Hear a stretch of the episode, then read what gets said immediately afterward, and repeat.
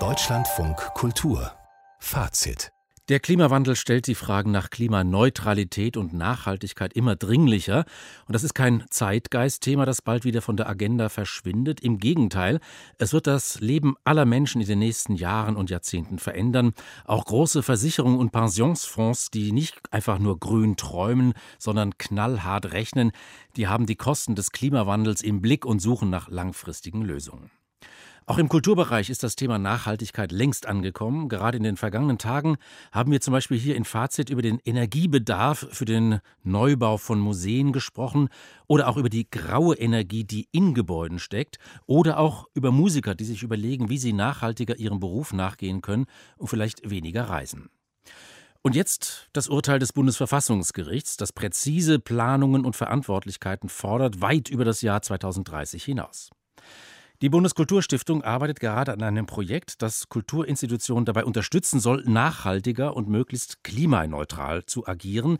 Geleitet wird das Projekt von Sebastian Brünger. Herr Brünger, einen schönen guten Abend. Guten Abend. Wer Energie sparen will, muss erst mal wissen, welche Art von Energie er überhaupt verbraucht und wie viel Energie er verbraucht. Wie können überhaupt Kulturinstitutionen so etwas wie eine Energiebilanz erstellen? Ja, zum Bilanzziehen gehört es natürlich erstmal, das große Bild in den Blick zu nehmen und sich selbst darin zu verorten. Sie haben es ja gerade schon angedeutet, die Dimensionen der Klimakrise sind gigantisch, sind eine gigantische Aufgabe und die kann eben auch nur gesamtgesellschaftlich gelöst werden. Und die Frage ist, wie Kulturinstitutionen hier einen Beitrag leisten können und am Ende auch leisten müssen. Das kann natürlich mittels künstlerischer Bearbeitung des Themas sein. Dazu gehört aber auch, würde ich sagen, eben die eigenen Produktionsbedingungen in den Blick zu nehmen. Das heißt, den eigenen Fußabdruck. Und Klimawirkung von Kunst in Deutschland ist bislang eben ein blinder Fleck, den aber mehr und mehr Akteurinnen in den Blick nehmen wollen. Und hier haben wir eben versucht, mit dem Pilotprojekt der Kulturstiftung des Bundes im letzten Herbst eben ein ja, Projekt auf den Weg zu bringen, das Wege aufzeigen kann. Wir haben hier neunzehn Kultureinrichtungen gewonnen und dabei unterstützt, im Konvoiverfahren den eigenen C O zwei Fußabdruck zu ermitteln. Ziel war es eben, modellhaft den Prozess der Bilanzerstellung einmal zu erproben, gemeinsam zu lernen und ein Instrument auf dem Weg zur Klimaneutralität aufzuzeigen. Sie sprechen von einem Konvoiverfahren, Herr Brünger. Was ist damit gemeint? Konvoiverfahren meint, dass man sich eben gemeinsam auf den Weg macht. Das heißt, dass man voneinander lernt und sich austauscht. Wir hatten in dem Projekt eben neunzehn Kulturinstitutionen dabei aus allen Sparten, Museen, Theater, Bibliotheken unterschiedlicher Größen. Und dennoch am Anfang sind die Fragen natürlich ähnlich, wie man loslegt, welche Bilanzgrenzen man definiert, welche Felder man untersucht. Und da ist es natürlich gut, wenn man sich mit anderen austauschen kann, die ähnliche Herausforderungen haben. Wir hatten eine beratende Agentur mit dabei, die den Prozess der Bilanzierung angeleitet und begleitet hat. Denn unser Eindruck ist vor allen Dingen, dass viele etwas machen wollen, aber nicht wissen, wo anfangen. Und da ist die Expertise von außen natürlich sehr wertvoll. Verstehe ich Sie richtig, dass Sie so eine Art Leitfaden entwickeln, so eine Art Gebrauchsanweisung für Kulturinstitutionen? Ja, wir sind gerade dabei, das Projekt auszuwerten. Die Bilanzen in den Häusern sind jetzt, zumindest die ersten Basisbilanzen sind da. Und wir wollen jetzt eine Art Broschüre daraus erarbeiten, die zugleich Projektdokumentation ist. Das heißt also übergeordnete Ergebnisse und konkrete Einblicke aus den beteiligten Häusern zusammenführt.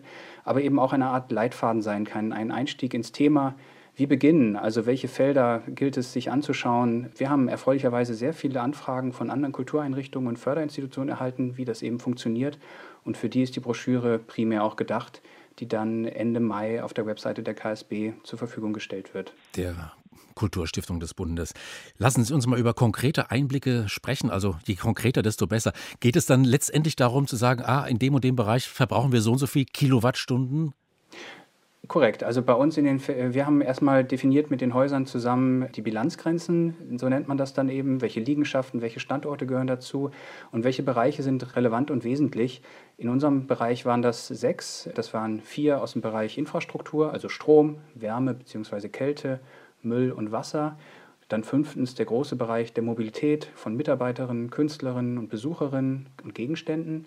Und dann der sechste Bereich Beschaffung, Einkauf, ob jetzt in der Verwaltung, bei den Werkstätten oder in der Gastronomie.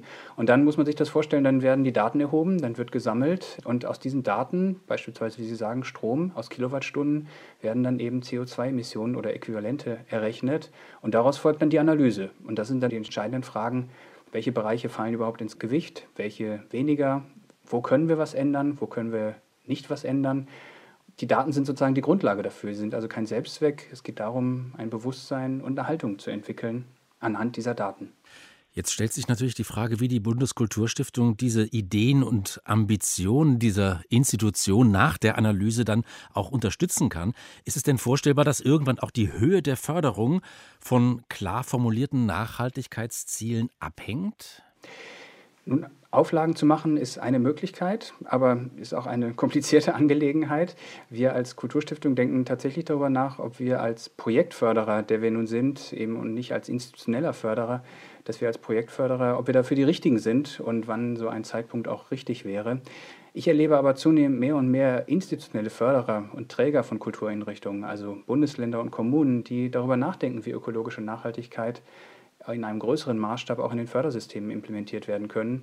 Und das macht ja auch Sinn, weil die Träger der Kulturinstitutionen sich ja ebenfalls ambitionierte Klimaziele gesetzt haben in den Ländern und den Kommunen. Und da braucht es eine Strategie, auch für die öffentlichen getragenen Einrichtungen. Und ich denke, dass Impulse hier durchaus von beiden Seiten kommen müssen, also von oben und von unten, top-down und bottom-up. Also eine mutige Politik, die den Rahmen setzt. Und so würde ich das Urteil des Bundesverfassungsgerichts auch verstehen. Aber es braucht eben auch die einzelnen Akteurinnen, die Forderungen stellen und selbst mit gutem Beispiel vorangehen. Und das werden wir natürlich unterstützen wollen. Also erst das Nachdenken, das Analysieren und dann aber auch das Fordern? Natürlich. Also wir haben in verschiedenen Veranstaltungen auch mit den Akteurinnen immer wieder ins Gespräch gegangen. Und viele wollen ja was verändern und sie wollen sich verändern. Und viele sagen auch, gebt uns Vorgaben, gebt uns klare, faire Vorgaben für alle. Denn ich glaube, es ist uns allen auch klar, die Veränderungen werden so oder so kommen. In der Transformationsforschung sagt man so schön Change by Design oder Change by Disaster. Und wir haben jetzt die Gelegenheit, die Arbeitsweisen und Bedingungen von künstlerischer Arbeit noch zu diskutieren und zu gestalten, bevor dann Sachzwänge oder politische Verordnungen oder auch Marktpreise, wie etwa der steil steigende C O zwei Preis, der absehbar ist, uns dann diese Entscheidungen auch abnehmen werden. Könnte es also sein, Herr Brünger, dass es über kurz oder lang so etwas wie ein C O zwei Budget für Kulturinstitutionen gibt? Das kann gut sein. Ich glaube, dass das eine gute Möglichkeit ist, sich selbst auch zu steuern. Es gibt ja bereits gute Beispiele, auch aus der Förderpraxis, wie so etwas gehen kann. Zum Beispiel in England, wo es das geflügelte Wort gibt, what you measure, you will manage. Hier fördert der Arts Council institutionell und zentral über achthundert Kultureinrichtungen und fordert eben in Zusammenarbeit mit der Agentur Julie's Bicycle eben auch die Reduktion des C O zwei Fußabdrucks. Und mit großem Erfolg, hier sind große Häuser und kleine Häuser dabei, eben ihre Daten zu generieren und ihren Fußabdruck zu reduzieren. Die setzen sich aber selbst Ziele und hier gibt es keine strengen C O zwei Budgets, die von außen sozusagen verordnet werden. Ich denke aber schon, dass es sinnvoll ist, sich als Institution dann selbst solche Budgets zu setzen, anhand beispielsweise von Klimabilanzen, wo man versteht, okay, unser Fußabdruck war im Jahr zweitausendneunzehn der und der und daran wollen wir weiter arbeiten und das kann man ja auch aufgliedern auf bestimmte Produktionen, auf Festivals oder auf bestimmte Häuser. Und über kurz oder lang, denke ich, wird es so eine Art Nachhaltigkeitscontrolling geben, anhand man dessen diese C O zwei Emissionen dann ermitteln und steuern kann. Denn klar ist, nur wer seine Daten kennt, kann kontinuierlich und nachvollziehbar den eigenen Fußabdruck verbessern. Nachhaltigkeit und Zukunft, Klimabilanzen in Kulturinstitutionen. Das Pilotprojekt der Bundeskulturstiftung wird von Sebastian Brünger geleitet. Herr Brünger, ich danke Ihnen. Vielen Dank.